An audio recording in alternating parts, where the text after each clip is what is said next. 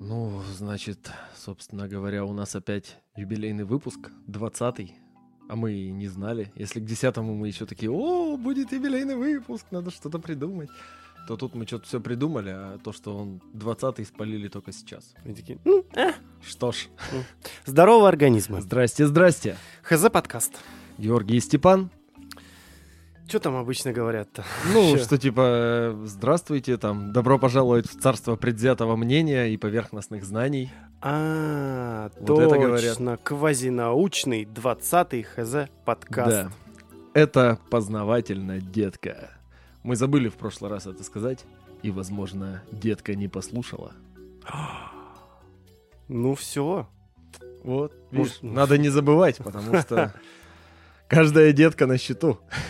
Детка, бабка, тетка, дядька, И мальчик, репка. девочка и вот эти вот все стандартные, Кошка, мышка, э, жучка. когда говорят на радиостанциях, э, дорогие друзья в том числе, ХЗ подкаст можно послушать в Яндекс Музыке, Google подкастах, Apple подкастах, э, Castbox, PodFM, группа ВКонтакте, раздел конта... ка- ка- ка- Подкасты. ка- Подкасты, да. Как, как, как. Ка-ка-ка-ка-ка. А также группа в Телеграме, YouTube канал, куда транслируется видео. И кажись, все.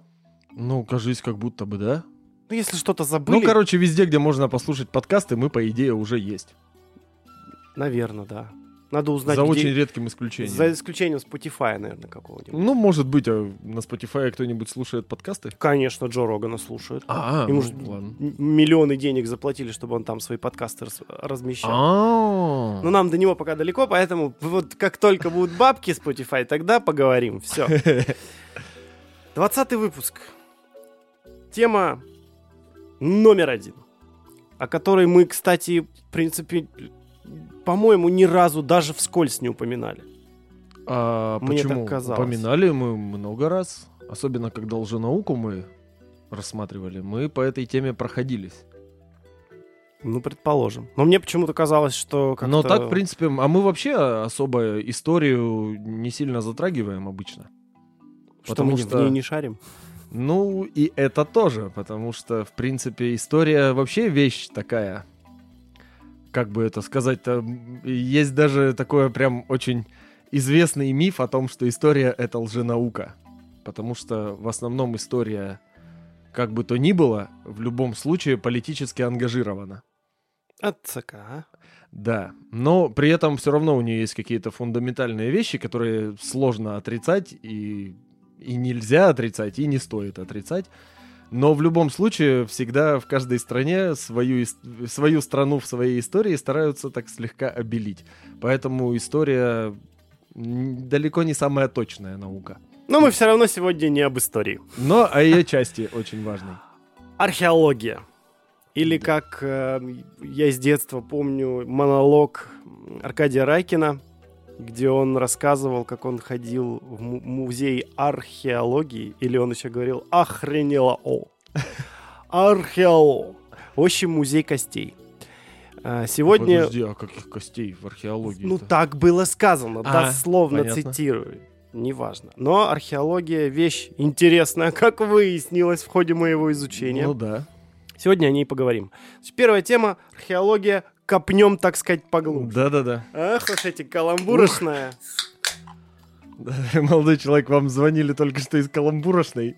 Просят, просят свои вот эти шутки обратно. Начнем со стандартных вопросов. М, Что это такое? Мгм, Зачем это надо? мгм. И как И это... Причем здесь Индиана Джонс? И как это вообще помогает человечеству, да? Да. Очень, очень, очень непростой вопрос. Можно начать с э, вообще кликбейтного сенсационного заголовка о том, что археологов не существует. Ну, тогда давай начнем. Сенсация, шок, смотреть до конца. Да, только в ХЗ подкасте. Да. М, Не только. Все испортил, козлина. А, не на только. самом деле археологов как таковых не существует, потому что нет профессии археолог. И у всех, кто занимается археологией, у них у всех э, в трудовой книжке, скажем так, записано, что он либо научный сотрудник, либо какой-нибудь э, преподаватель исторического факультета, либо что он историк, еще что-нибудь, но никогда не археолог. Или что он разнорабочий, потому что там кроме ученых-то, в принципе, на раскопках очень много людей, которые просто, грубо говоря, землю в тачке увозят. Поэтому археологи существуют исключительно вне правового поля, вот как-то так это можно сказать. Но существуют же... Но существуют какие-то кафедры археологии. Да, это есть. То есть ты можешь быть э, там сотрудником кафедры, Мгм. но в трудовой книжке у У тебя... тебя будет написано научный сотрудник. Да-да-да, институт археологии же наверняка какой-то есть. А, нет, не, ну есть институты археологии, есть отделения археологии на исторических факультетах очень много. То есть э, обычно у тебя пишут, что ты историк или что-то вроде того. А по факту вот в России, по крайней мере, такой профессии, как археолог, не существует официально. Хорошо, профессии не существует, но люди-то есть, дела Да. есть. А, значит, что, есть- что есть археология? Когда-то, когда я только-только начинал изучать историю, по-моему, в пятом классе это было, или даже раньше у меня была там такая малень- маленькая книжечка, маленький учебничек. Там было и классное определение, написано, что археология — это наука о старых горшках. Я, мне кажется, большинство людей сейчас именно так себе и представляют археологию. Ну, в принципе, ведь так и, И есть. археологов в том числе. Да, потому что археология именно как наука о, об ископаемых всяких разных следах человеческой деятельности, она в первую очередь ориентируется на остатки чего-то там. А из всей человеческой деятельности, особенно века и там тысячелетия назад, что лучше всего сохраняется? Керамика, которой вообще, в принципе-то, ни хрена и не делается. Что ты? Тоже хочешь свое слово вставить об археологии? Вы все врете. Вы Археология врете. есть, да. Археология это когда ты в толчке своем копаешься. Ну, то есть получается, что археология не занимается тем, что она, ну, просто что-то выкапывает. Ну да, а сейчас в наше время археология не занимается поиском предметов. Она более комплексно изучает вообще, в принципе, по ископаемым остаткам, в основном по их расположениям, а вообще в целом уклад жизни какой-то, какого-то, например, населенного пункта, который сейчас копают. Да, чтобы можно было понять, как, как проходили какие-то процессы жизнедеятельности людей того времени, цивилизаций и так далее. А не просто, что выкопали какую-то, м, не знаю, горшочек выкопали, а потом его э, с какашечками какими-нибудь доисторическими. И в музей отдали, и типа все. Нет, там же э, процесс раскопок это только одна из частей работы археологов. Сначала нужно изучить местность, в которой ты будешь что-то искать. Ясное То есть дело. с точки зрения истории в первую очередь это нужно сделать. Мгм. Затем нужно произвести разведку местности. А, Затем провести раскопки, и после раскопок ничего не заканчивается. После раскопок начинается уже анализ. Тонна бумажной работы вот это вот начинается. все начинается, да, исследование. А потом, когда заканчивается, потом опять же научная статья, Мгм. публикации, критика, характеристики, и вот это вот все, вот это вот все. Да-да-да. А потом уже какое-то заключение и да-да, нет-нет, что называется. В общем, был прав Я или как не бы был прав. намекнул, а там да-да, нет-нет. И все потом по новой. Именно вот так работают археологи. По сути, да, у них сезонная работа, они летом копают, а зимой пишут. Ну, В такая, основном так. да, такая работенка, конечно. Ну, по-моему, довольно-таки интересно. Летом всегда на свежем воздухе. Ну, чтобы слушатели понимали, вот э, реальная археология и, например, э, Индиана Джонс, Индиана Джонс вообще не археолог, это Ник- черный копатель, таких ненавидят археологи. мародер, да? Да, ну да, потому что он залазит в какой-то древний храм, все там разваливает к чертовой матери, дерется там с нацистами, разбивая об их головы бесценные древние какие-то керамические горшки. Срабатывают ловушки с обрушающимися камнями. Короче, он разваливает все, чтобы достать какой-то один сратый предмет. Ну, это мразь же вообще просто. Вообще такие люди, которые любят Индиана Джонса, такие, что? Выключить. В черный список удалить из друзей. А, пожаловаться, знаешь, нарушает политику там Ютуба или чего-нибудь, оскорбляет мои чувства. Чувство сильно. верующих в Индиану Джонса. А если еще не все такие люди от нас отписались, то Лара Крофт точно такая же мразь, если что. Кто-то на Лару Крофт вообще может смотреть с точки зрения Вообще не с точки зрения археологии. археологии. Нет, возможно, на новую Лару Крофт, ну, у которой сисек нет. Ага. Зато нем- она минутка нарисована сексизма. получше. Э, Почему нарисовано? Это же фильм. А, в смысле графика? Я Вот про вот игру. А, не, первую я очередь. про кино. А, а я не знал, что там опять кино есть. Оно ж первое провалилось, и второе не стали бы снимать, наверное. Ну, первое какое? ну, две первое? части сняли с этой... С Анджелиной Джоли. да. Ну, а, нормально. и все же, или еще потом кино Сняли, снимали? сняли новую, пересняли, там другая уже актриса. Ага. Без таких выдающихся так Способностей, сказать, способностей актерских. как э, Анджелина Джоли. И все по этому поводу немножечко негодовали. Ну что ж, а было бы наоборот, негодовали бы точно так же, но другие люди. Заметь, ни слова о науке здесь. Абсолютно. Вот я даже сейчас... Подтверждение моих слов, что правду говорю. Не болейте, спасибо. Будь здоров. Пожалуйста, да, приходите еще. Короче, ладно. А, окей. Более-менее, что такое археология? То есть, э, ну, наука это можно назвать? Э, абсолютно. Это Абсолютно да. наука, которая, причем, состоит из множества аспектов других наук. Геология, физика, химия, э, что у нас там? Биология. Биология, э, История. история. Вот, пять, получается, уже. Мгм. То есть вот оно, моща-то где. Но при этом, при всем, ты можешь обладать знаниями в области пяти наук, например, ну это утопичное какое-то представление, но, но, хотел сказать в зачетке, но, но в трудовой у тебя написано подсобный рабочий. Ну, по сути, да. А так частенько и бывает, что вот именно кто идет разнорабочими на археологические раскопки, это люди, которые вот интересуются, которым э, просто вообще это все очень нравится, но ну, нет профильного образования. Поэтому они начинают, в принципе, например, свою научную карьеру с того, что ты пошел и копаешь землю на археологических раскопках, помогаешь там что-то, то все, учишься как раз э, производить все правильно, узнаешь технологии вот этих раскопок, а дальше ты уже можешь и самообразованием заниматься, можешь и, в принципе, учитывая, что ты с сотрудниками исторического факультета какого-нибудь университета там общаешься постоянно и взаимодействуешь, можешь с ними как-то э, договориться о принятии тебя, например, на их факультет. Каким тоже... Ну, короче, вот это не обязательно иметь мысль, образование, чтобы мысль, интересоваться. короче, прикинь, мысль какая. А, по идее, археологом может стать любой человек. ну, по сути, Абсолютно да. любой, без образования. То есть было бы желание. Естественно, так и ну, есть. желание, ну, усилия тоже потребуются, но по факту ты можешь прийти туда из любой области и развиваться, развиваться и развиваться. Если ты приходишь из смежной области, это дает тебе только еще больше Дополнительные плюсы, да, конечно. Да. Но по факту ты можешь быть вообще кем угодно. Кстати, насчет тоже археологии и связи ее с той же биологией, не обязательно быть историком, потому что, например, антропологи, которые тоже очень занимаются археологией, они же биологи по большей части. То есть у них там сотрудник биологического факультета. И все, они точно так же сидят на картах и кисточкой и ножичком отколупывают куски земли со старого скелета. Просто их интересуют не старые горшки, а старые трупы.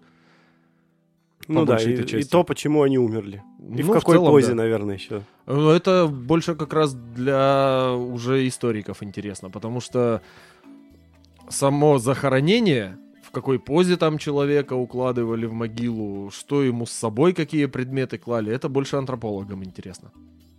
Окей, значит, разобрались, что есть археология. Э, разобрались более-менее вообще, ну, зачем она нужна. Мгм. Да? Ну, давай к следующему вопросу. Что она вообще, в принципе, сейчас значит в современном мире? Что она сейчас нам может дать? Ну, все уже откопали вроде бы, нет? Не, далеко не все Вот. откопали, очень много что разведали, и а, сейчас вообще не особенно активно даже копают, потому что а, раскопки чем плохи? Раскопки уничтожают исторический памятник, то есть чтобы его полностью изучить, тебе нужно все вот эти слои земли, а это культурный слой, это огромное богатство знаний, тебе все это надо прокопать. И если у тебя там, например, ты копаешь в этом месте, и ты знаешь, что у тебя вот сейчас, например, памятник какого-нибудь условно 15 века, а под ним где-то должен быть памятник 12 века, чтобы докопаться до 12 века, 15 век весь надо скопать. Идет нахрен, да? Ну, как бы да. То есть это либо затягивать очень сильно раскопки и сначала досконально изучить слой 15 потом следующий, следующий, следующий. Там та же самая Троя, когда Шлиман ее раскапывал, Шлиман в начале своей карьеры был очень сильно ненавидим всеми археологами в мире, потому что он по большей части занимался как раз поиском предметов. И ту же Трою в процессе раскопа, когда он нашел золото прямо, но при этом похерил все остальное. И, в принципе, как быт в Трое был устроен, мы особо и не знаем. Потому что он ее просто скопал до, до ровной земли. Вот, и так плавно мы перешли к теме способов в археологии. Точнее, Ну, технол- да. технологий в археологии. Все знают то, что, ну, копают, кисточками возюкают, это Мгм. стандарт вообще. Но есть же куча других вещей. А, И как раз-таки вот на ответ на вопрос о том, что все же уже выкопали, да нет. Потому что появляются новые технологии, которые позволяют обнаружить до хрена всего прикольно. Как Да. пример. На той же территории России еще в советское время там десятки, по-моему, тысяч археологических памятников обнаружены. И причем еще не с современными технологиями были, но по большей части они законсервированы, потому что, ну, незачем, в принципе, памятники этих культур многие уже раскопали, ну и надо же что-то оставить потомкам. Э, Ты тоже видел э, эти 10 глупых вопросов Да. археологу, что дяденька этот хорошо рассказал, это то, что а, главная проблема археологии в том, что ее ресурс конечен. То есть рано, если выкопать все, то изучать станет нечего. И надо что-то оставить потомкам с их более продвинутыми технологиями и методами исследований. Поэтому нужны бесконтактные методы какие-то. Вот, об одном из таких сейчас поговорим. Мгм. Короче, э, для меня было прямо открытие. В общем, археологи почему-то из Британии, не знаю, не из Англии, из Британии. Ну, ну ладно. в Британию много стран входит. В общем, что, что они делают? Они используют беспилотник Мгм. и муль- э, мультиспектральные камеры. Что эти мульти- мультиспектральные камеры делают? Они делают э, съемку, например, э, заросшего какого-то, ну там, поля, Мгм. И эти камеры могут по количеству э, хлорофила в растениях а, выделять, э, ну, делать, к- как сказать, не рисунок, ну, то есть они видят, где трава темнее, где зеленее. Так.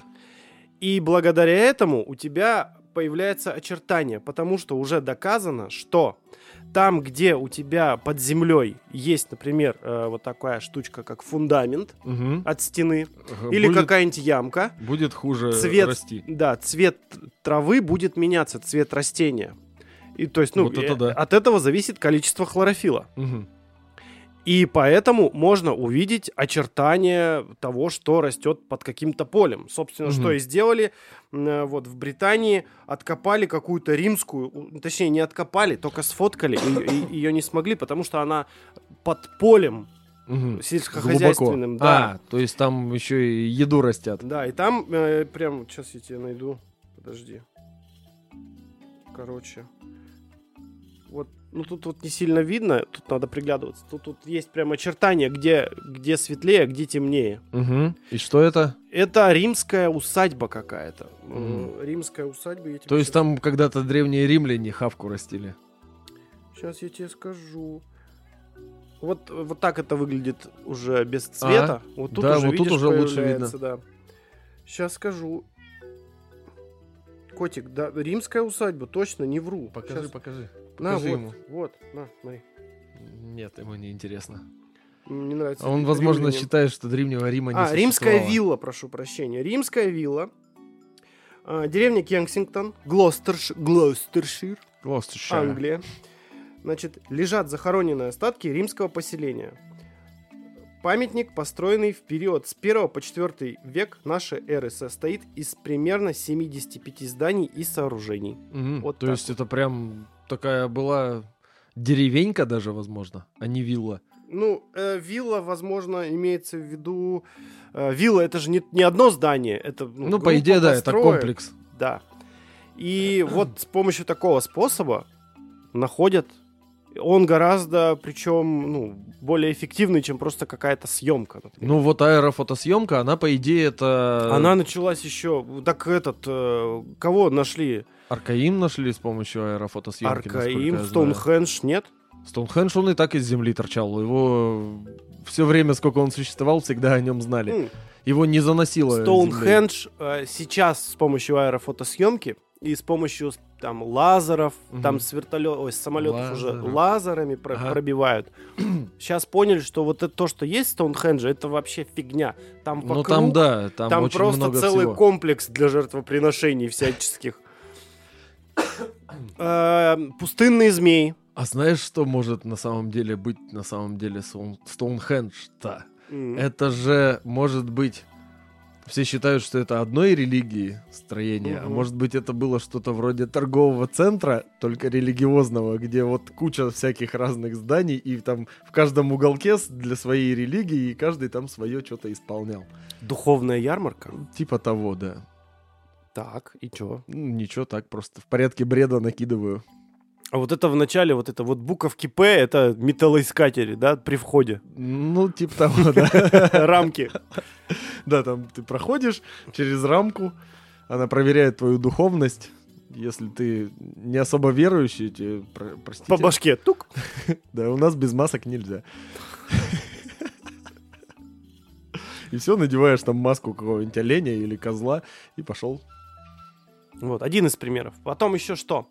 А, леса Амазонки. Вообще просто темный лес, по-другому это не назвать. Так а тайга та, та же самая наша сибирская, где тоже можно многое откопать. Вот. То э, в лесах Амазонки нашли э, поселение с помощью лидара. А, да, это знаю. Вот. Осталось А, только объяснить, что такое лидар. Лидар я не особо помню. По-моему, это лазерный датчик а, какой-то. это Сканер принцип работы как у радара. Мгм. То есть отправляется звуковой... В радаре звуковой сигнал от- Мгм. отправляется, и когда он отражается и приходит к тебе, ты понимаешь расстояние. Расстояние. А здесь отправляется свет. А, ну то есть все-таки лазерный. Да, таким образом он и, эм, э, измеряет... э, Камера с лидаром, она измеряет глубину. Это как наш человеческий глаз. То есть она понимает, что ближе, что дальше таким Мгм. образом.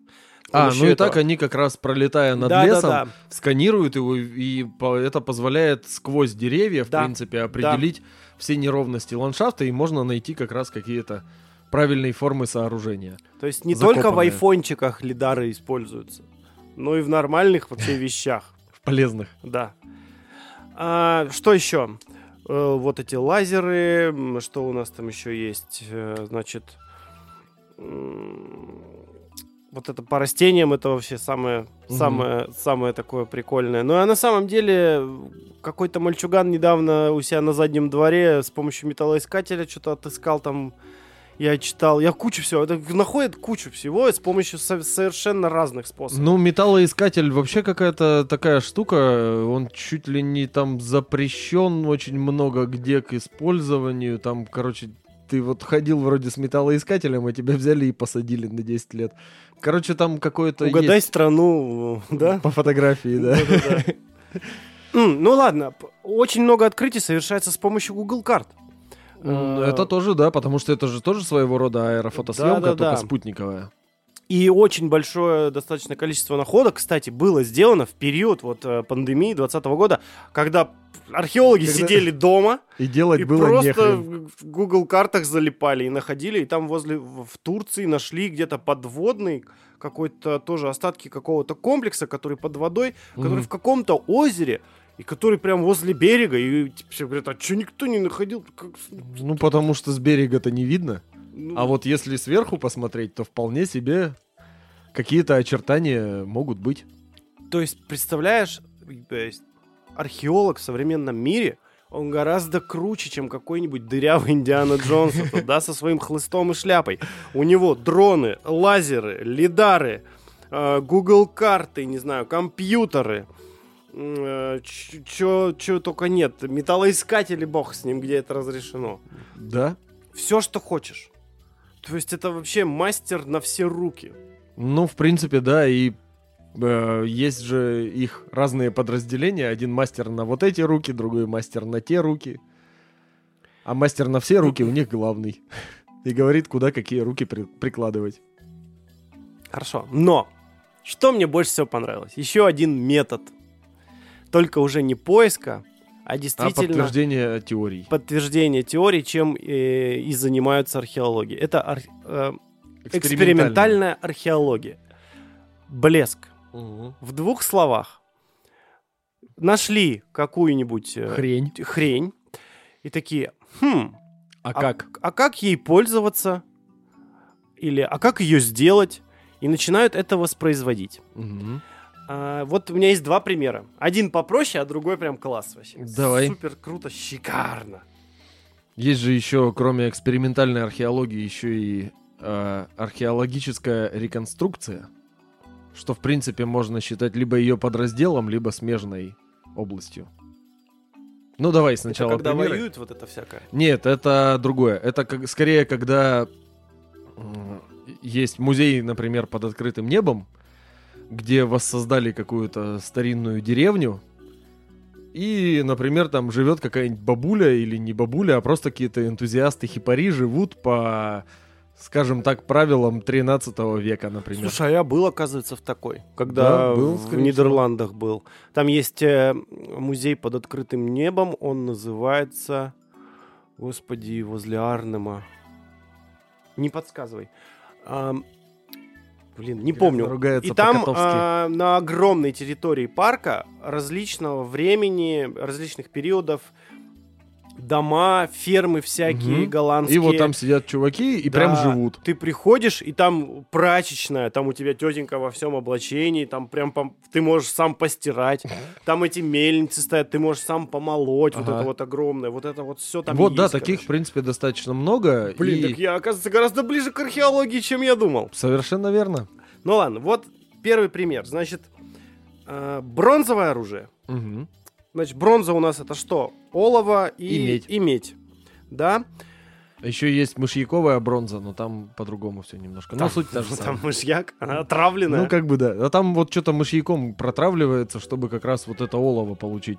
Не рудное олово добывать, а вот как-то что-то из какой-то другой дряни, протравив ее мышьяком, можно получить что-то вроде олова и...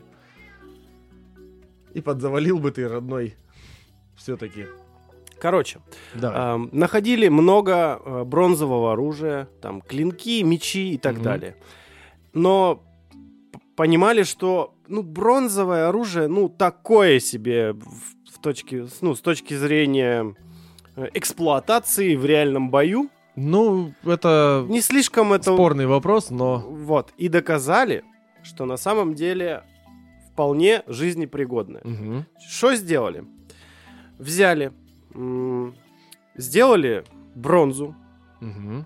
заказали, значит, э, специальным, э, короче, кузнецам угу.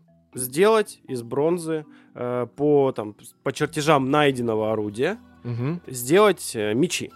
И по технологии, скорее всего, о которой что-то тоже сумели раскопать, раскопав какую-нибудь кузницу да. той же эпохи. И после этого устроили, э, пригласив Махач. э, да, сп- э, специалистов по вот бою именно вот э, на, ну, на фех, ну, короче, по фехтованию. По историческому фехтованию, По, по историческому ага. фехтованию. Э, значит, взяли и сказали, нате, деритесь. Угу. После того, как битву провели, угу. взяли это оружие, э, взяли э, оружие, которое было найдено бронзовое, угу. именно когда в, в ходе раскопок, и по всяким косякам и зазубринам сравнили, что да, действительно, это было ну не для красоты, ага. это действительно использовалось и вполне пригодно для боя. Ну да, потом вообще в принципе Профит. оружие и доспехи, что интересно, вот э, как сказать, представь себе огромный двуручный меч, какой-нибудь цвайхандер, которым можно человека пополам разрубить. Мгм. Просто вот так вот. Или даже вертикально вот так его от головы до жопы. И какую-нибудь рапиру, которой только тыкать можно, в принципе. А, и думаешь, вот почему как бы эволюционировал такой огромный меч, страшное разрушительное оружие в такую тыкалку, как бы. А просто любое оружие и любой доспех это всегда продукт своего времени для конкретных целей делающийся. То есть во времена бронзового оружия доспехов как таковых-то особо и не было. Там ты что, соломой можешь обмотаться или тряпку какую-нибудь нацепить. И в принципе бронзовый клинок прекрасно справляется с ней. Плюс у него там свои есть еще дополнительные вещи. Как ни странно, я узнал об этом из видеоигры про Древний Рим. Там есть такой класс воинов с бронзовыми копьями метательными. И вот он метает это копье, оно втыкается из-за того, что бронза металл мягкий, оно еще и изгибается и остается в чуваке навсегда. Технология. Технология. А то, что металл мягкий и в процессе боя он деформируется, его зато гораздо проще починить и использовать повторно. Ну да, кстати. Экология. Выдрал с куском мяса, почистил, распрямил Да, молотком да, и да, распрямил дальше. его, постучал, так, а, сойдет, все, точить удобно, все вообще. Так-то прекрасные вещи. Да, ты там железный доспех бронзовым мечом не разрубишь, но и нет ни у кого железного доспеха. Ну, а если есть, то тут уже надо думать, как убегать, а не... А если у него есть железный доспех, скорее всего, у тебя есть железный меч или копье какое-нибудь, или еще что-то, что может пробить этот железный доспех, потому что все идет, все переплетено. Все взаимосвязано. Эй, да зачем драться? Давай договоримся. Сколько, Или так. сколько хочешь за вот эту штуку? У меня, смотри, бронза есть. Хочешь бронзы?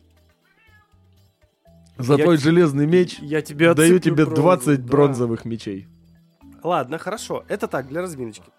Ладно, дальше по железу пойдем, давай. Давай. Итак, значит, есть такая, точнее, была такая стоянка, называлась не, не автостоянка, стоянка Айнсахна. Располагалась она э, у северной части Суэцкого залива. Что там было? Э, Играла важнейшую роль в поставках меди в долину Нила во времена Древнего и Среднего царств. Мгм. Значит, на сегодняшний момент там раскопано около 80 печей, датируемых ранним средним царством. Это около 4000 лет назад. Подожди, а это там добывали в смысле медь или там уже плавили? Там ее плавили. Значит, э, что происходило? Э, Медную руду получали в Южном Синае, а затем доставляли в Айнсахну Мгм. на кораблях для того, чтобы ее там перерабатывать. И уже как нормальную медь, без лишнего всего, Да, везти шлака в без Египет. всякого. Да. А, но проблема была в чем? Это, блядь, пустыня. Мгм. И дровишек нет. Да, для того, чтобы печки топить и плавить, нужно было боль- большое количество дров. Мгм. Использовались либо дрова, либо уголь. В пустыне как бы дров, И угля особо... ну такое, да. Все, кто сейчас живет в пустынях, на, бер- на верблюжьем говне, в принципе, печки свои топят. Вот ты недалеко ушел от, от истины. А, значит, пришлось искать какой-то Альтернативный, источник Альтернативный энергии, вариант. это называется. А, И что они сделали? Точнее, они это археологи. Они предположили, что там было два доступных достаточно э, вида топлива. Это э, акация, у которой э, ну, ветки Колючки и сырые, ветки, Ага. и э, ослиный навоз. Мгм. В общем, что сделали? Сконструировали печь и эксперимент, который продолжал- продолжался на протяжении, я тебе сейчас скажу, 1500 часов, э, показал, что с помощью вот этих сырых дров и ослиного навоза Ага. Можно э, нормальную можно, температуру Да, достичь. под- там до 900 градусов, э, чтобы не так, не, не- не- не так, не- было, короче, достаточно жара для того, чтобы медь расплавить, Мгм. но... И шлак вышел. Но, да, и шлак вышел, но не настолько сильно жарко для того, чтобы эту печь нельзя было повторно использовать, потому что она сама же раз- раз- у тебя Ну, в принципе, да. от жара развалится нафиг. Вот провели эксперимент, сделали печь по, по технологии, и с помощью дров, э, вот этой сырых дров и акации, Мгм. и навоза э, сделали, доказали, что действительно вот так выходили из ситуации в те времена и плавили медь. Что называется из говна и палок. И веток. Потому что, ну, какие это палки у акации? Ну, А есть же еще прекрасный один из методов э, в экспериментальной археологии. Как раз, по-моему, с него и вообще была выделена экспериментальная археология как отдельная часть. Э, разработанный в Советском Союзе метод под названием трассология. То есть это наука о следах, когда, например, берутся кости животного, ископаемые, найденные на стоянке древнего человека, и такие, так, а что вообще, его люди захерачили, или что они делали, зубами его рвали они, или ели ли его сырым, ели ли его жареным, резали ли его ножом, или там как-то драли руками, и прям берется мясо похожего животного с костями и так далее, и там как-нибудь режется теми же кремниевыми ножами, которые, в принципе, уже народ примерно знает, как сделать, и многие умельцы прям очень хорошо делают. Или, например, э, берется группка людей, им раздаются какие-нибудь э, козьи ребрышки, и они их жуют, а потом сравнивают следы зубов и вот эти вот всякие черточки потертости на древних костях, а с черточками и потертостями на современных костях. И такие, так, вот тут похоже. Значит, вот, например, тут это... Вот это ребро ну, условного козла обглодал человек с человеческими зубами, как у Homo sapiens. А вот это волк обглодал, это совсем другое. А вот тут вот они копье в него метнули, и поэтому у него вот э, как бы есть надрезы своеобразные, очень какие-то характерные. Вот это слово. Характерные надрезы на кости именно от наконечника копья каменного. А вот тут у него просто следы, потому что они это мясо резали, там срезали каким-то образом с костей. Вот э, и придумали, как ни странно, в Советском Союзе. Удивительно. ничего удивительного. Почему? Ну да, удивительнее было бы, если сейчас в России это придумали. Да-да-да. Сейчас бы было «Ух, сенсация! А, Вот из всего уже вышесказанного, я знаешь, что могу сказать тебе? Что из э, архео- археолога, который занимается вот всеми теми вещами, о которых мы сегодня говорим, я понимаю, что Мгм. один человек не может всем этим заниматься, получился бы отличный YouTube-блогер. Прикинь, сегодня, э, значит, летаем на дроне, ищем э, древ- римскую виллу над Англией. Да-да-да. Э, завтра э, плавим медь с помощью говна и, И палок. веток. Э, Послезавтра грызем сырое мясо. значит, грызем кости. Э, там по- еще там через неделю э, делаем меч и, и даем его, и сражаемся там с этим-то. С чемпионом по историческому фехтованию. Да-да-да. да. Кто В сильнее? железных доспехах. Э, Катана или, Или спартанский гладиус. Гладиолус. Прикинь, это контентище. Ну так-то вот да. где бабки-то Ну вот этим же в принципе пытаются заниматься на антропогенезе. Но У них просто нет динамического монтажа вот этого у них рваного. подача, подача несколько иная. Да, им бы тиктоки снимать вот этой всей херней. Какашка или ископаемая? Какашка. Ископаемая какашка называется капролит. А не это э, это называется экскремент, а если она окаменевшая, тогда капролит. Вот. То есть есть а, капрофилы и Капролитофилы. капролитофилы. Это археолог-извращенец. Люб- Люблю, знаете ли, Окаменевшее дерьмо. камешки потыкать, да? Слишком отвратительно. Давай А. вырежем. Да ладно. Никто до этого момента не дослушал. Ну, кстати, да. Можем нести любую хрень. Ну ладно, не будем. Короче, хорошо. А, Древности древностями. Ага. Но я же мой Так пытливый ум, заинтриговал, мой продолжай. пытливый ум. Я вот, э, как обычно, перед подготовкой озвучиваю там вот самые стандартные какие-то вещи, чтобы осветить, бла-бла, но потом я ухожу по ссылкам В какие-нибудь и дебри. нахожу всякое разное. Короче, я тебе сейчас расскажу о человеке, которого зовут Дэвид Максвелл. Так. И он самый настоящий пивной археолог. М. Но Это пивной прям вообще к нам. да, это к нам же под- подготовлен специально. Но пивной архе- археолог, он не в том плане, что он нашел, как вот где там в Древнем Риме, нашли там пи- пивоварню какую-то Мгм. там, раскопали. Но она, ее раскопали в комплексе, во, во всем, там не только пивоварня. Мгм. Чувак, короче, чувак в детстве жил в Канаде. Так. Э, это где-то примерно, он родился в 930 1930 году. Мгм. Не молод уже, знаете ли. Да.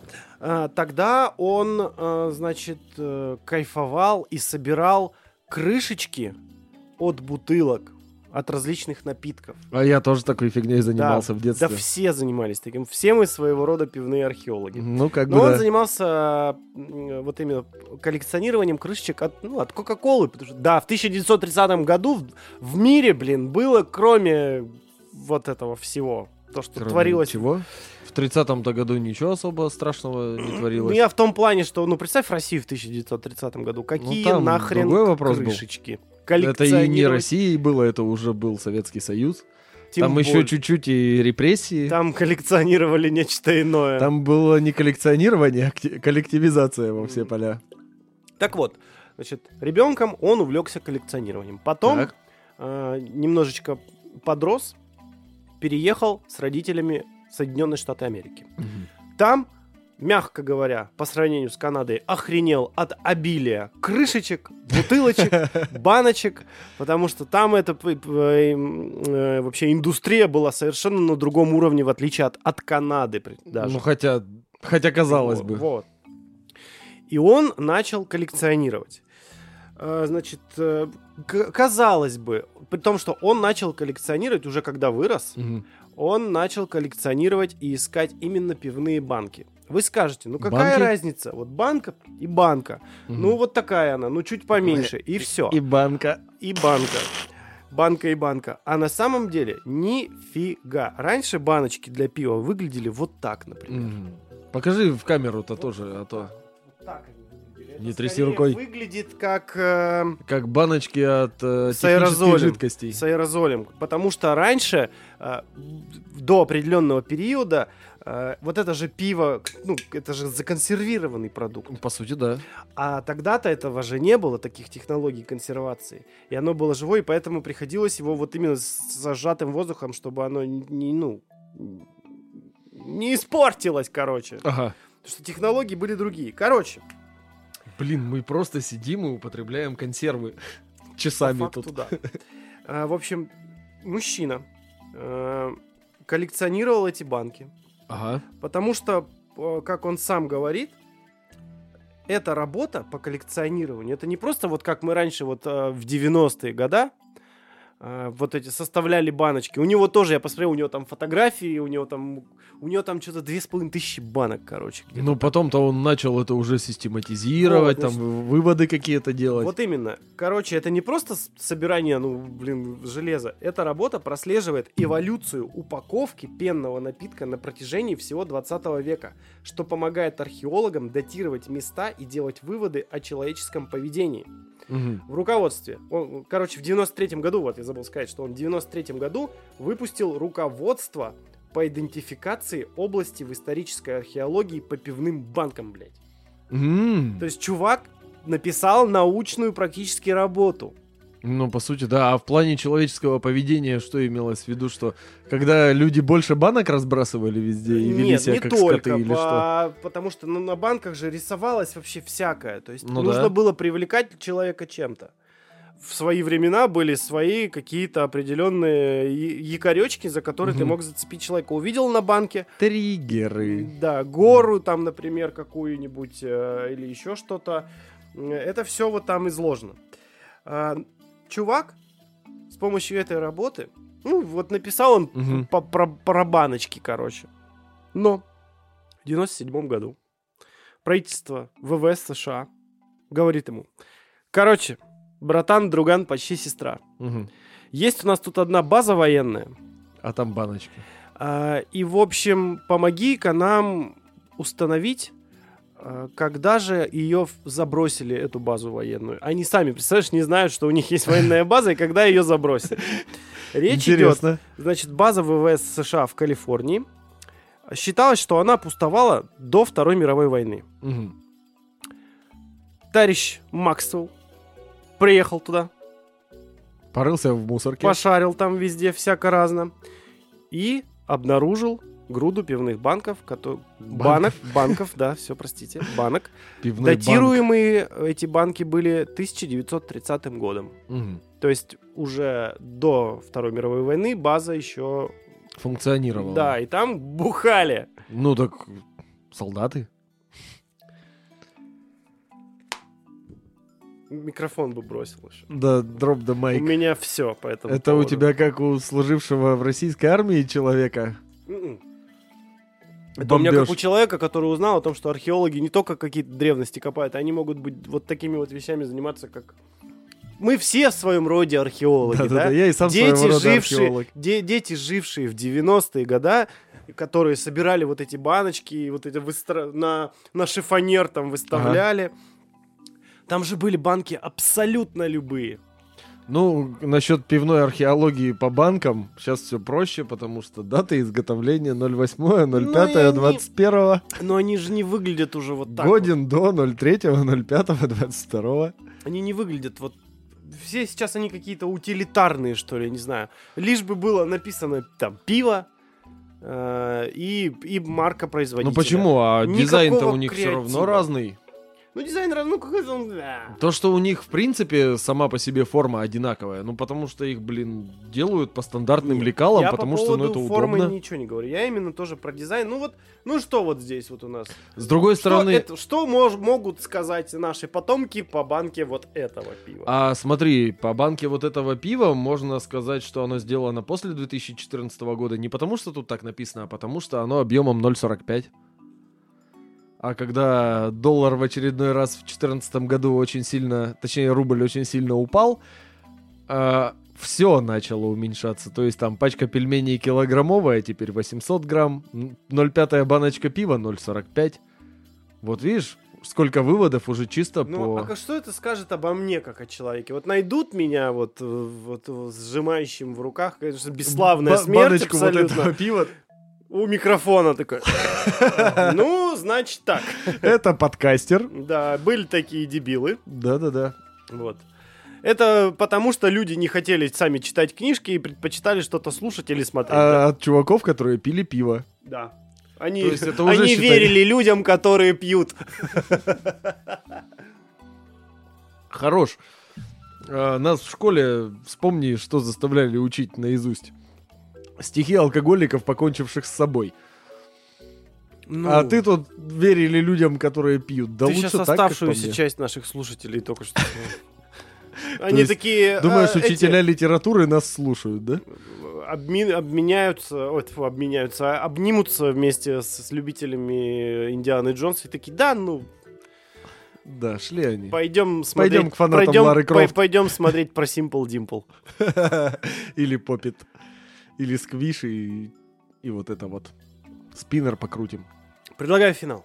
Давай. Значит, что мы сегодня узнали об археологии? Как в Соус Парке. Сегодня мы узнали Да, много сегодня мы нового. многое узнали. Во-первых, археология, как оказалось, и без э, упоминания ее в фильмах типа Лары Крофт, э, Индиана Джонс и в каких она еще там... Слушай, фильм про настоящую археоло- археологию будет лютая душнина, поэтому, скорее всего, таких и не снимают. Э, Ну, кстати, с Николасом Кейджем фильм-то «Сокровище нации» это тоже своего рода про археологию. Они же там Я всякие загадки там вот э, не такие уж пусть и древние, но предметы находили, потом с помощью них там разгадывали какую-то загадку и находили там что-то. Ну, в принципе, да, археология же не обязательно должна быть тысячу лет назад. там, вот именно, более. что нам и доказал э, товарищ Максвелл. Да, Со, со своей вполне себе работой. почти, почти про пиво. середина 20 века, а, а уже археология. 93-й год, да. Да? И в принципе, в принципе, даже сейчас э, археологией можно посчитать, даже если ты увлекаешься каким-нибудь лютым ретро.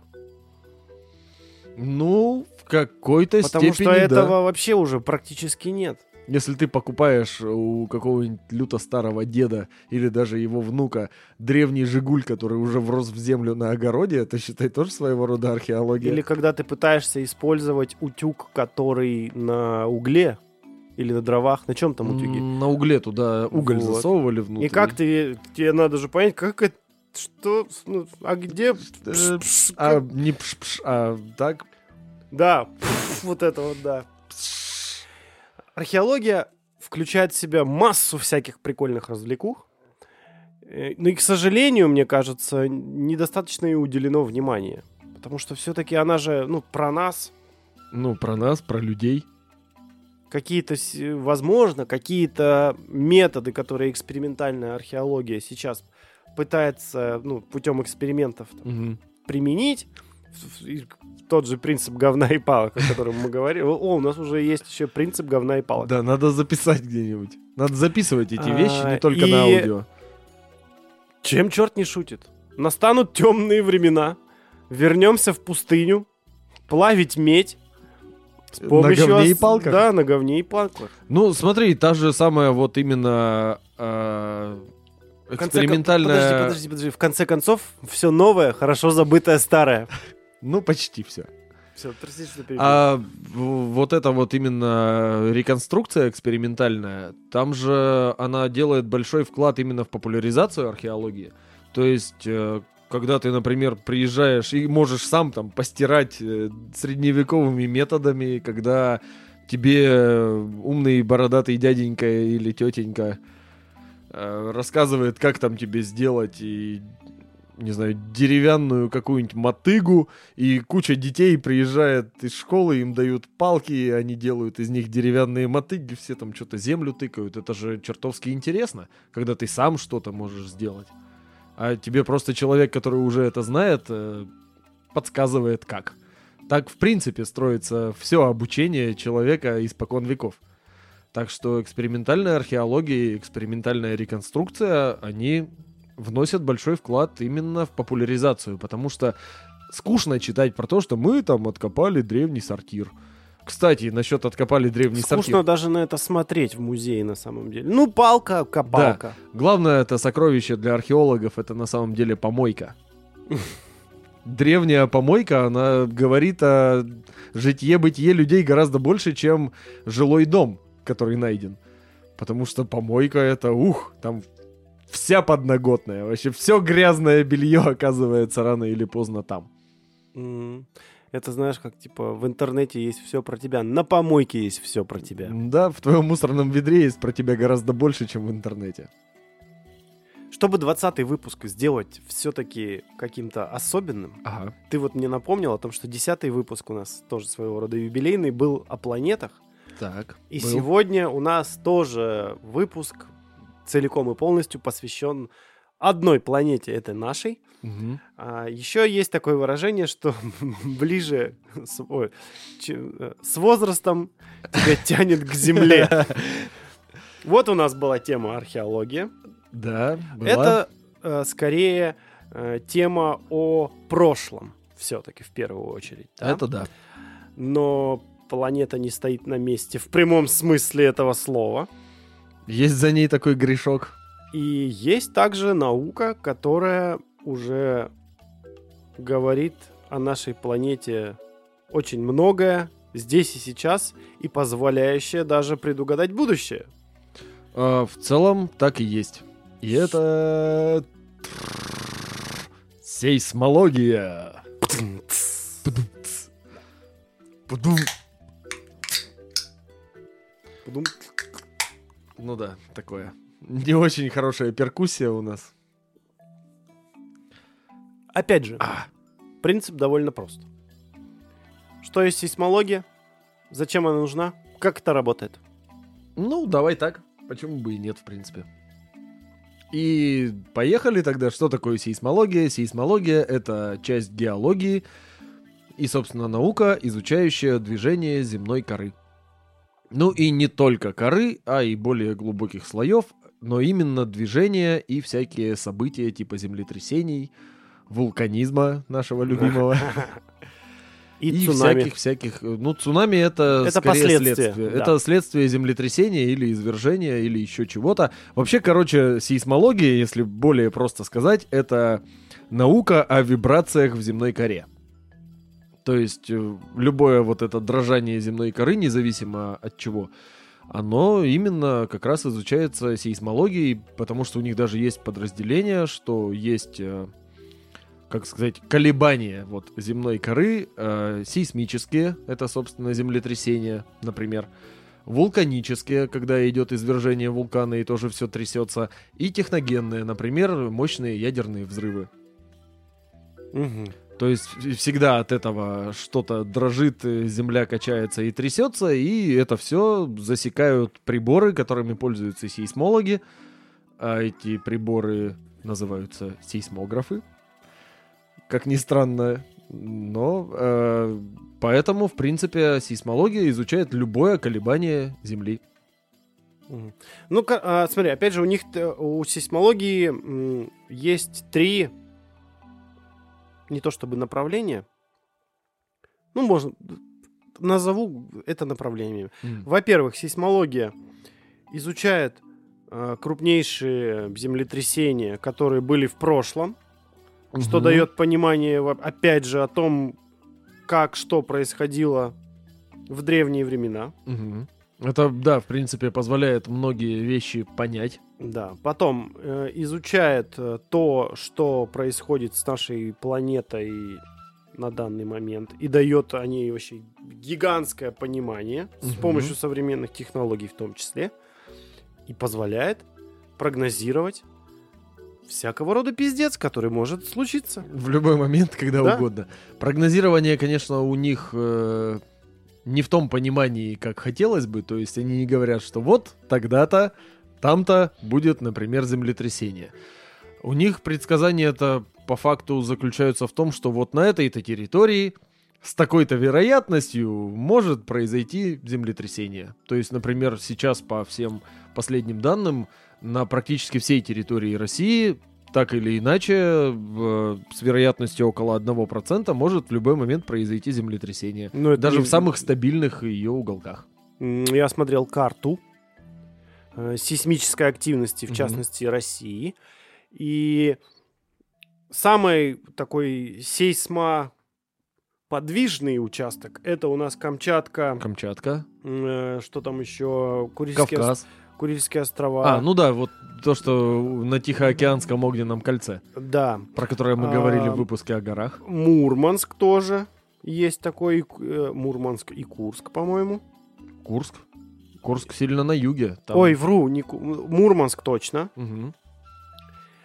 И, как ни странно, Новосибирск. Ну, в принципе, почему бы и нет. Вот это меня Новосибирск, он же удивило. находится, в принципе, на границе в западносибирской плиты и не помню какой. И какого-то плоскогорья, по-моему, восточно-сибирского. Что-то вроде того. Не Забыл китайского какого-нибудь там. Нет, там вот есть именно... Сибирь, она же из двух частей, по сути своей, состоит. Низкая часть — это западно-сибирская плита. Там все болотисто, там Тюмень. А дальше идет большое-большое плоскогорье. То есть там она, в принципе, сама по себе возвышенность, но гор как таковых крупных там нет. И есть стык этих плит, примерно там как раз и находится Новосибирск. Кстати, э, давай быстренько простейшую Что? информацию. Быстренько. Простейшую информацию. Ну, в принципе, так можно и показать. Ну, в целом, ну, лучше вот так. Да-да-да. Что из себя представляет из землетрясения? А землетрясение а, представляет из себя, по большому счету, разлом очень большого камня. То есть, э, когда идут всякие конвекционные процессы в глубине Земли, в мантии, а, они оказывают давление на земную кору, на самую верхнюю, на которой мы живем. И эти камни всяко между собой относительно двигаются, то есть там вверх-вниз, вправо-влево, одна на другую наползает, они просто сталкиваются, Кто они одна? трутся, э, плиты, Вот. литосферные плиты. Вот. Они могут тереться друг об друга, а поскольку они неровные, то когда они идут одна как бы параллельно другой, но в разную сторону, например, они а, цепляются вот этими своими неровностями, и в зависимости от размера неровности, когда а, камень не выдерживает уже со временем и лопается, то происходит большой выброс энергии. Потом накопленной, собственно, этим напряженным камнем. э, как ты палку какую-нибудь ломаешь, и она гнется, гнется, гнется и делает хрусть. Вот это тот же самый хрусть, но камня и в планетарных масштабах. Громко, страшно. А, громко почему? Потому что вибрация. В принципе, звук же вибрация, и вот это все тоже вибрация. И как раз от вот этого вот э, условно щелчка очень большого, от треснувшего камня, как раз э, проходит вибрация такая, что все вот эти плиты начинают трястись. И как бы это и есть землетрясение. Ну, подожди, давай я еще несколько там то- точностей внесу. То есть, э, вообще, тектонические плиты, они постоянно в движении. Постоянно, да, Да. вообще не А, останавливаются. на стыке этих тектонических плит э, как раз-таки, вот э, ты говоришь, образовывается энергия. Накапливается. да, скорее, накапливается энергия. В тот момент, когда э, происходит высвобождение этой да. энергии, Мгм. а, это же может быть очень глубоко под землей. Да, может. И э, высвобождаемая эта энергия, ну, порождает это, вот эти вот волны. Ну да, колебания, которые- в принципе. Да, да, да. Грубо И- говоря, чтобы провести похожий эксперимент, возьмите банку, вот, например, с напитком, поставьте на один угол стола и отломайте второй. Скорее всего, банка упадет и напиток разольется. Да, и вот эти э, колебания, которые выходят уже на поверхность, заставляют поверхность корячиться вообще По-всякому. по-всякому. А вот эти стыки, почему я литосферные все время хочу Потому что сказать? они и есть литосферные. А тектонические литосферные. Ну, Плюс-минус одно и то же. Сходные понятия, во всяком случае. Блин, как минимум тут не подойдет, черт. Как минимум сходные Ну, как понятия. минимум. Как минимум, наконец-то, да. Хотя бы раз за выпуск надо. М. Сейсмология занимается тем, что изучает как раз-таки выброс этой энергии, И последствия ее в виде колебаний.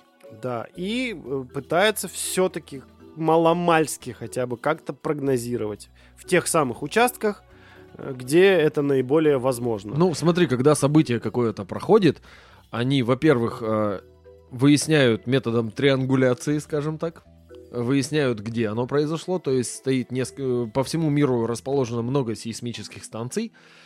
Когда происходит какое-то событие, нам известна скорость распространения сейсмических... Так, все, понеслась. Сейсмических волн. То есть ты знаешь, э, что у Мгм. тебя вот э, твоя поверхность, на которой ты сидишь, состоит, например, из скального основания, или ты сидишь посреди кучи осадочных пород, по которым медленнее за счет меньшей плотности распространяется волна.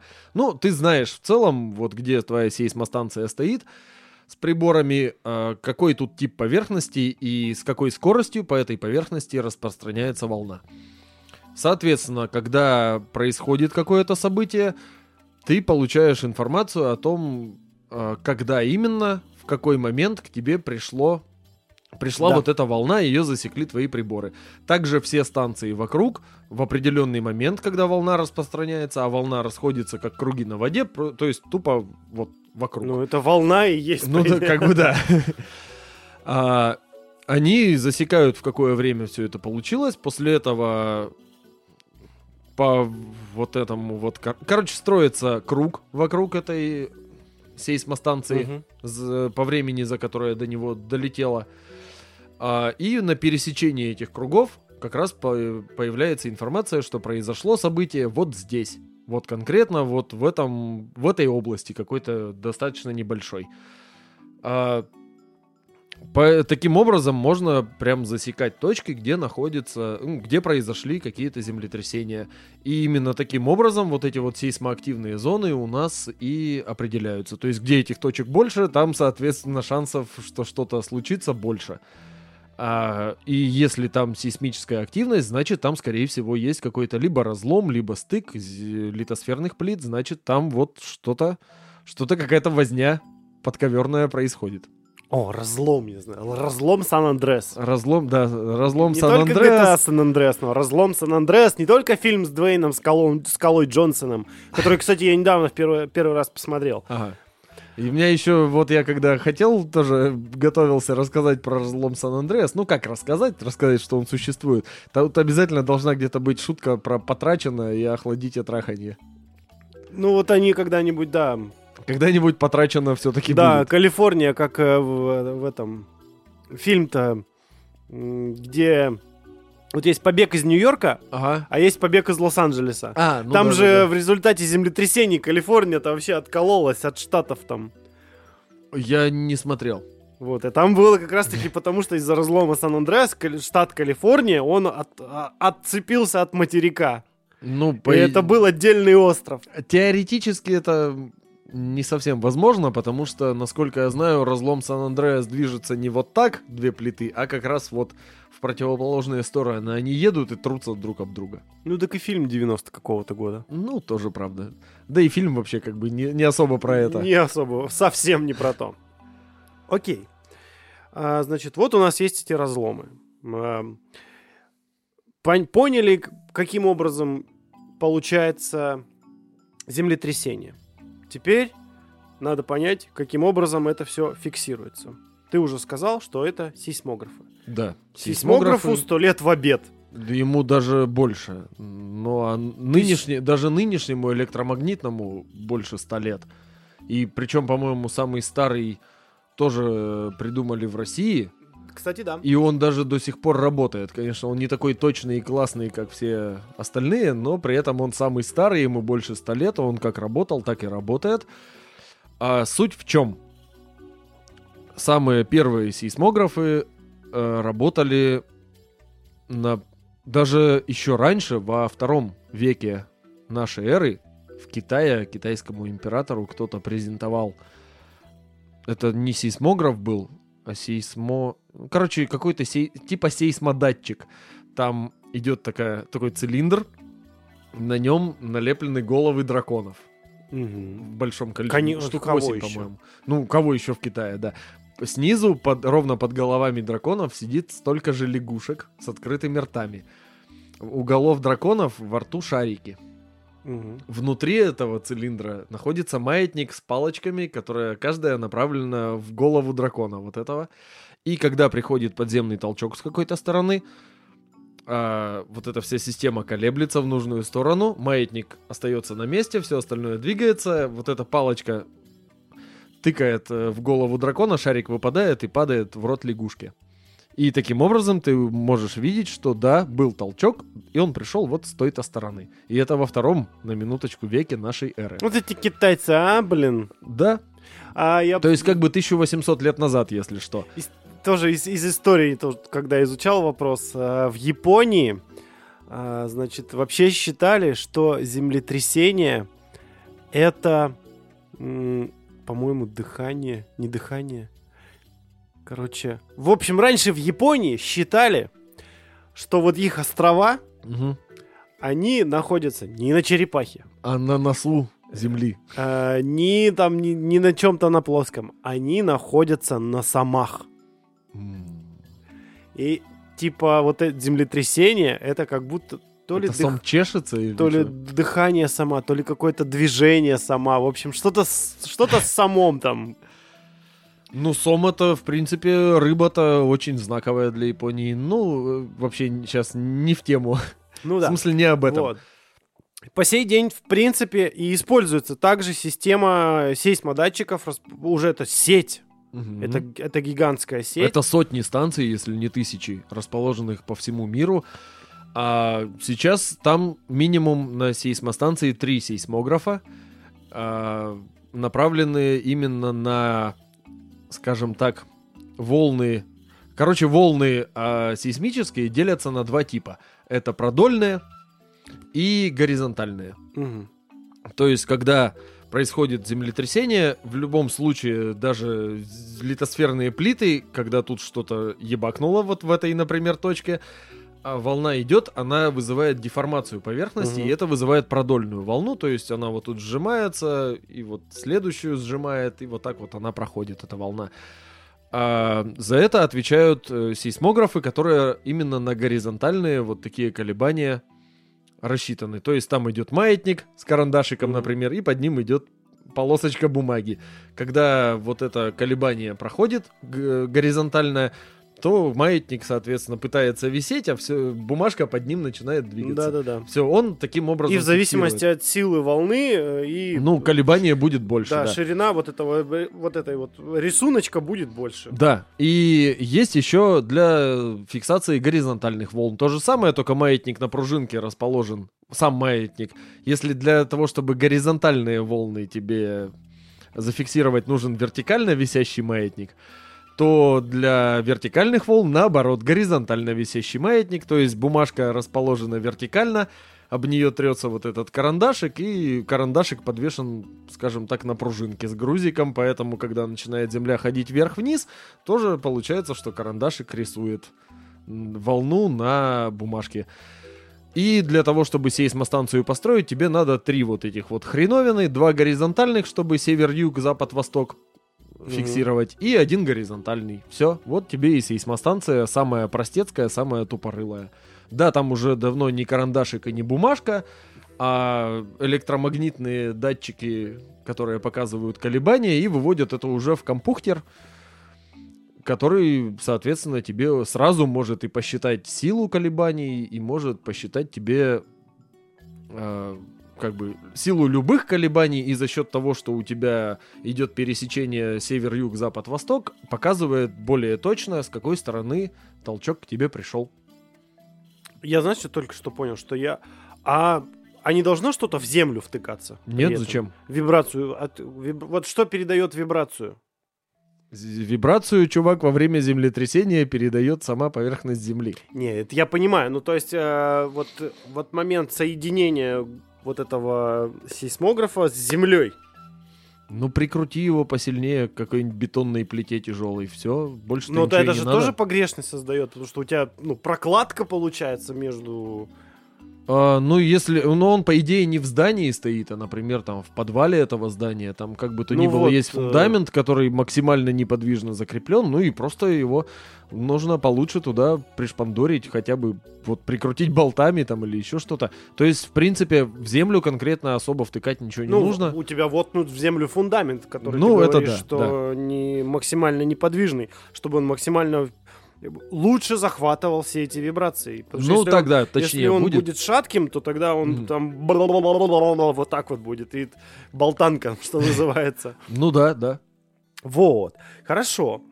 А, а- а еще узнал тут, значит, э, цунами Мгм. у нас это следствие в первую очередь э, землетрясений, которые происходят под водой. Или вулканов, в- происходя... э, извержений вулканов, происходящих на островах.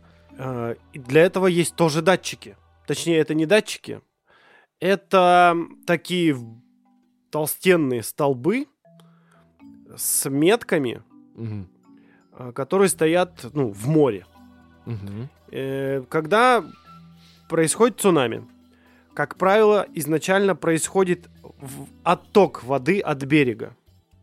Соответственно, уровень воды понижается. Ну, это, это же вот... э, Что есть цунами? Это ебать волна. Ну, по сути, да. Очень высокая. Для того, чтобы она получилась, нужно количество воды. Где его взять? Она отходит от берега. Она вспучивается в одном месте, соответственно, Да-да-да. проваливается в других. Вот. Мгм. И вот по этому столбу можно понять, что уровень воды уменьшился, а у берега именно. Мгм. Это значит, что скоро, как ты говоришь, ебакнет.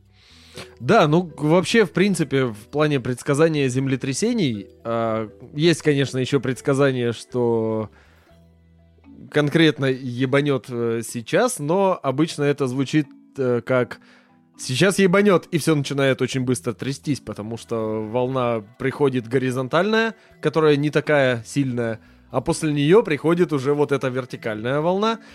А, либо, например, сейчас, и все начинает трястись, и все умирают.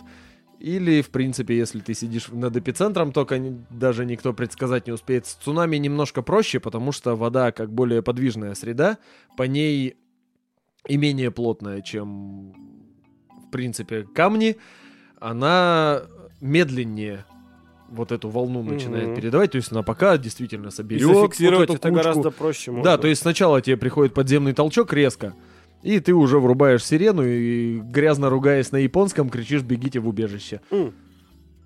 Кстати, про японцев и сирены. Ну, Мгм. точнее, отдельно про японцев, отдельно про сирены. Первое, про предсказания. А, когда я тоже изучал вопрос, э, вот сейчас уже не найду, но, в общем, там суть была какая. По поводу предсказаний. Один раз, это прям один из, многочи... один из немногочисленных разов, Мгм. когда действительно японские ученые предсказали прям, э, что будет землетрясение, а потом еще до кучи сверху цунами. Мгм. И вот запомнил только две цифры.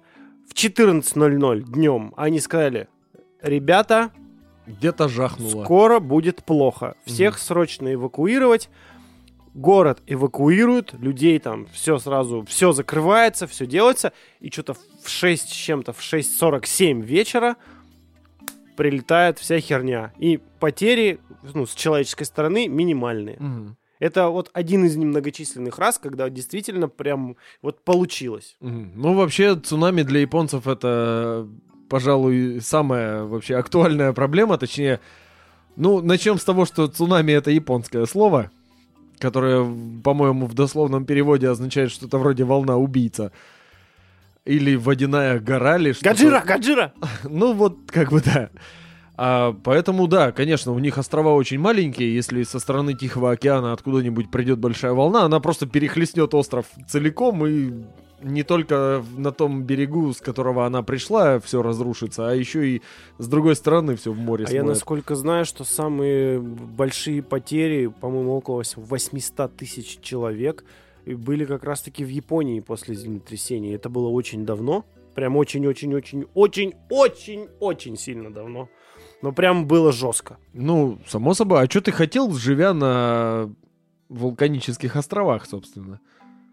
Главная рисуя аниме, достопримечательность Японии это не аниме, а гора Фудзи, которая, по сути, это своей огромный вулкан, А им еще Курилы зачем-то понадобились. которые тоже большие Им вулканы. проблем мало, да? Ну, они просто там и до этого жили. Это после Второй мировой войны. Просто им сказали, что все, это больше не ваше. Это не ваша земля. Вы кто такие? Идите нахуй, я вас не звал.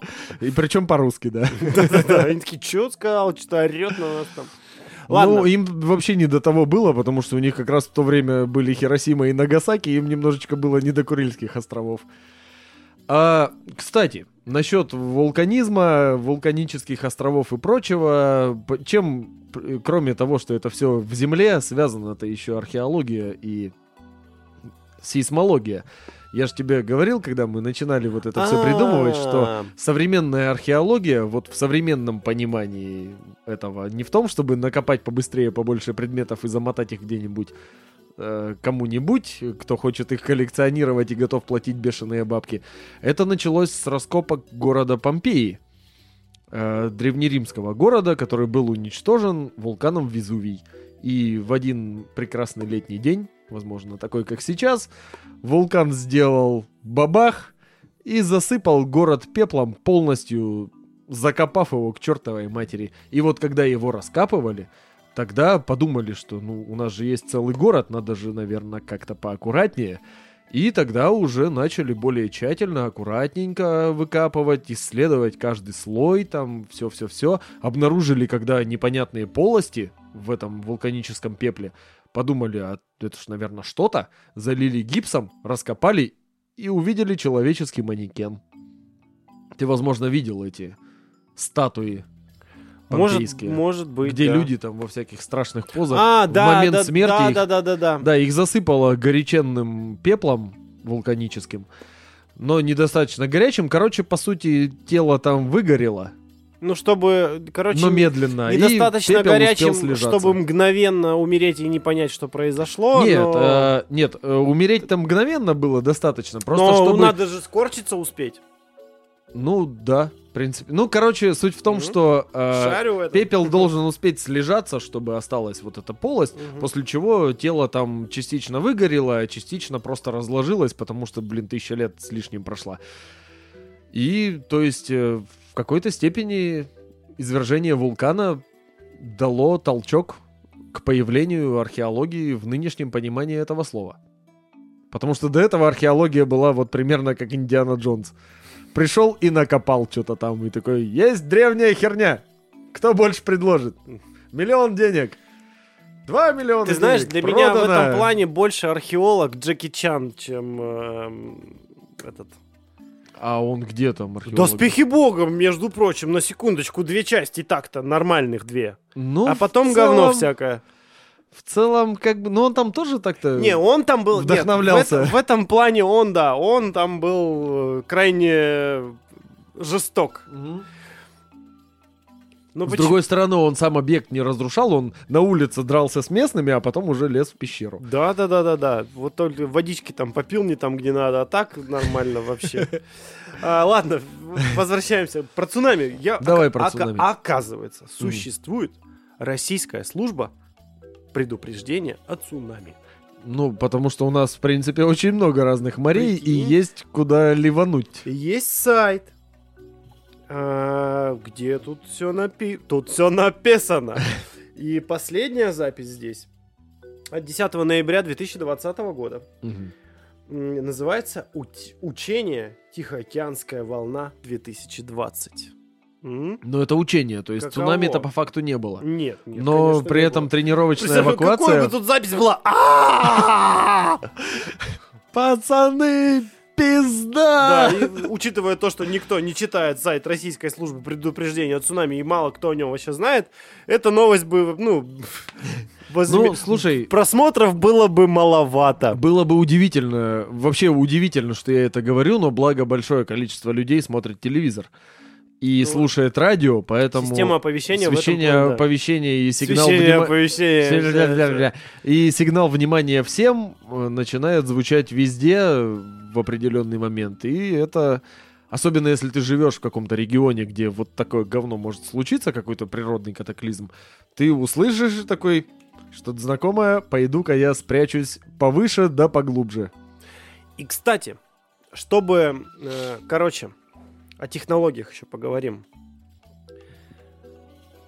Компания Google, Google. Google э, вместе с Калтехом, Мгм. калифорнийский технологический, придумали систему Ниппель. Туда дуй, оттуда хуй. А, Нет, это так. Это я готовлюсь к своей старости этой. С, присказками. Да-да-да. А Про всем хрен нам два не забудь обязательно. Если вдруг кто не знал, то вот весь этот наш интернет, вот этот, который вроде бы как бы по воздуху, по Wi-Fi, Ага. по факту ни хрена не по воздуху. По факту ни хрена не работает. Нет, ну, смотря где. А, Но он по проводам. да, и А по провода воздуху-то эти вот в 10 метров. океане. В океане. В океане. В море и океане? В море и океане. Ага. Огромные кабеля толстенные, которые проводят э, по морскому и океанскому дну интернеты во все вот эти вот не нужен, где он не нужен совсем. Мгм. А, А- спутники? Или там так? Чуть-чуть? Спутник это это, Не GP особенно это надежно, GPS, это, это только в, в ближайшем будущем. Мгм. По факту весь интернет это кабеля. Это, К- это кабели. серверные Это кабели и их огромные порносайты. мощности, которые между собой соединены проводами. Мгм. Только, ну, это, это можно также себе представить. Весь интернет это же по сути вот, ну, локальная сеть. Только очень большая. Только охренеть какая большая. Точнее, это куча локальных сетей, которые между собой как-то там... Да, именно вот этими самыми проводами, которые идут по Стыкуются. океанскому дню. И компания Google вместе с Калтехом Мгм. а, разработали систему, с помощью которой а, можно будет вот и при помощи этих оптоволоконных кабелей Мгм. или кабелей, Кабелей. кабелей а, получать информацию о подводных толчках. Тем самым предупреждать гораздо быстрее и эффективнее о том же цунами. А можно попробовать предположить, на чем основана Давай. технология? То есть, когда у тебя оптоволоконный кабель ровный, по нему проходит с определенной скоростью свет, когда он изгибается, там появляются своего рода завихрения света, скорость падает. То есть, если вдруг на трансатлантическом кабеле пинг возрос, значит, что-то там где-то погнулось. там не, не насколько воз- там не то, чтобы возрос, там вообще м, идет упор на повреждение. Мгм. То есть, если где-то что-то там... А, если кабель лопнул, например? Да, то есть, э, если он не просто там, знаешь, там сместился, его же может что-то сместить, Мгм. А именно повреждение произойдет. Там, там на импульсе все. То есть, э, ну, там как, как бы, ну, передается импульс, Ага. и если в нем э, есть изменения, э, Google с Калтехом прид- это, это не- они не придумали прям использовать их. Это уже Ага. давно пытаются сделать. Они придумали систему, которая позволит распознать, это действительно землетрясение Мгм.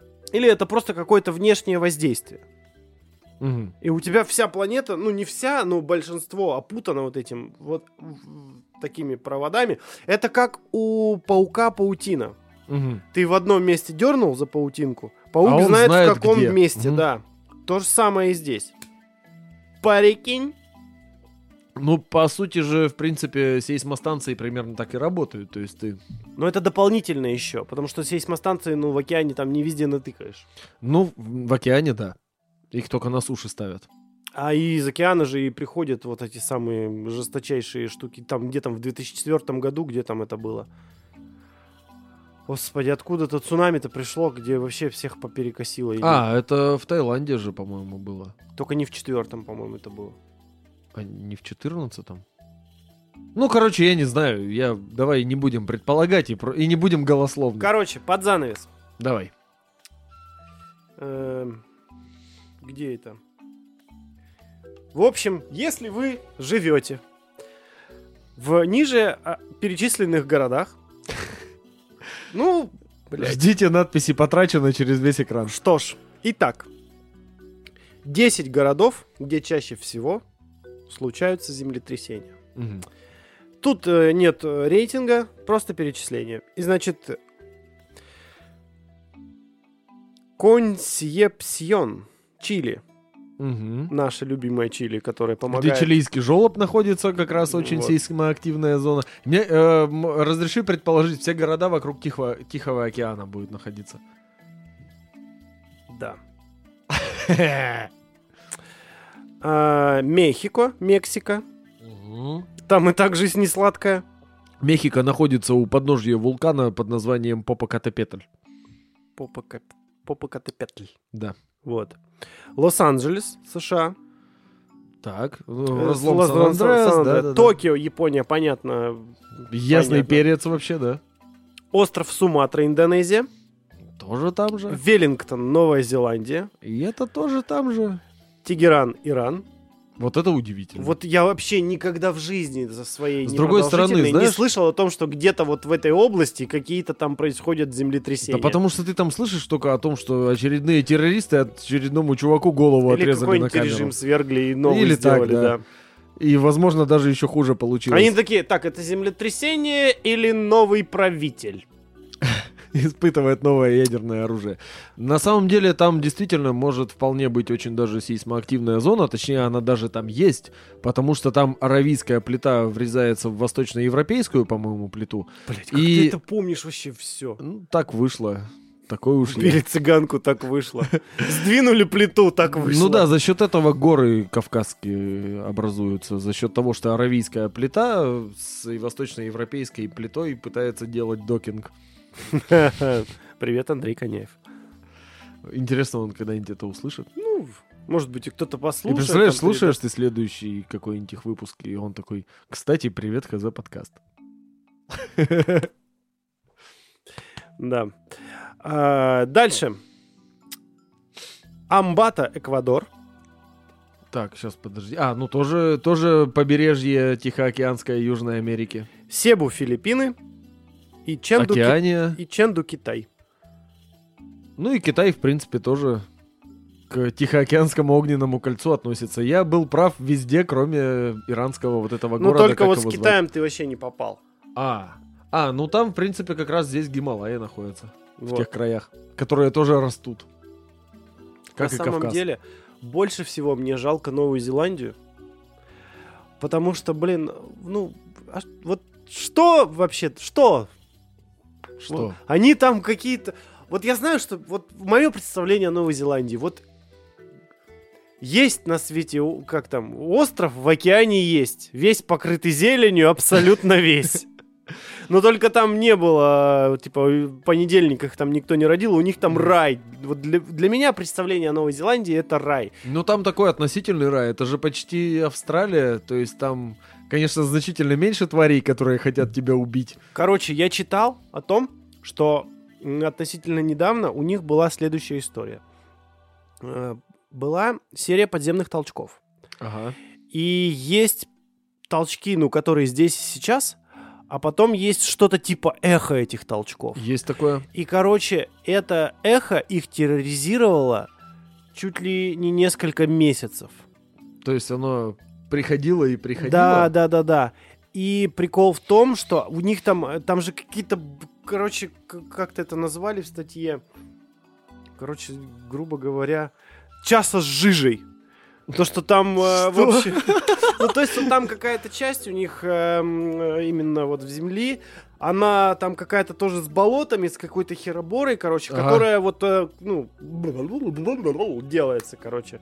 И оно где-то там, блядь, месяц назад ебакнуло в глубине, Ага. А жижа все еще колышется. а жижа все еще колышется, Это я короче. такую, такую И ч- шутку про чью-то мамку слышал. И чуваки э, сидели реально несколько месяцев на измене, потому что они не знали, это на- настоящий толчок или это вот просто до сих пор еще колышется. тебя. А потом, когда они расслабились, пришел новый нормальный нахуй. Ну слушай, ты вспомни «Властелин колец», или ты его, возможно, как не можно смотрел. помнить то, чего не знаешь? Ну там, блин, полфильма они бегают по красивым горам.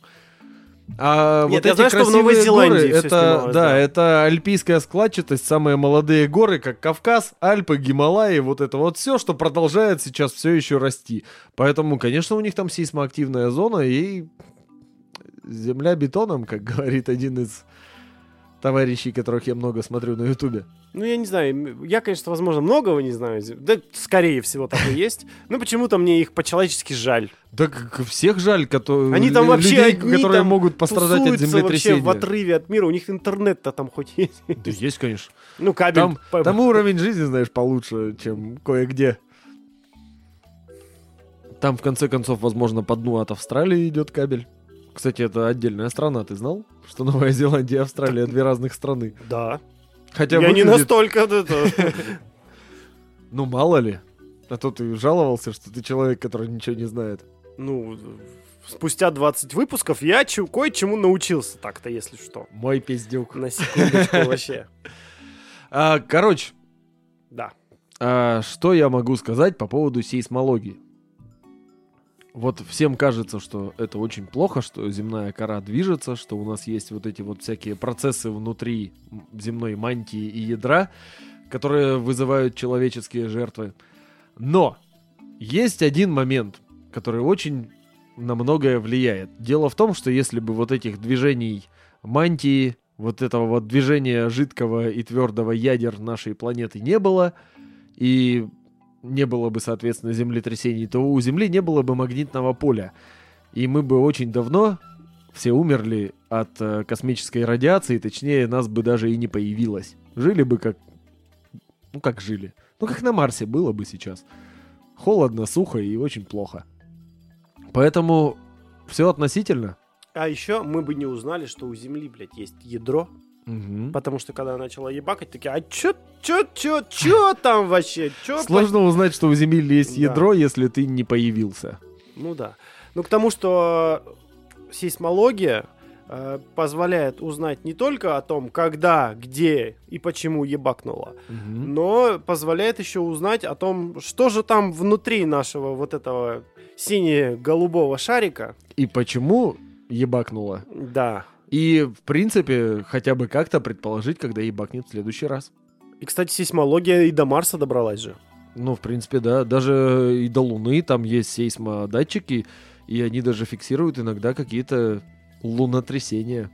Так что, археологи, сейсмологи, Туть. вообще крутые пацаны. Не зря про них снимают фильмы, хоть и не такие уж углубленные, Мгм. но тем не менее. Тем Короче. не менее, про нас вот, например, кино никто не снимает. Э. А про них, да. Значит, они этого заслуживают. Да. Потому что они делают гораздо более полезную работу, чем мы. Но, неважно, абсолютно. Короче, даже морал фажить не хочет. А Вот что тут морал фажит? Мы же не о проблемах говорим. Крутые а- пацаны, археологи, соци... тьфу, социологи, чуть не сказал. Э, я просто оговорился. Это алкоголь. Все. Поправка на алкоголь. Археологи, сейсмологи, вообще крутые пацаны. ХЗ подкаст респектует. Вообще делайте вот все, что делаете, всякие прикольные штуковины, как дальше. У меня все. Это были Георгий и Степан, ХЗ подкаст. Всем пока. Пока-пока.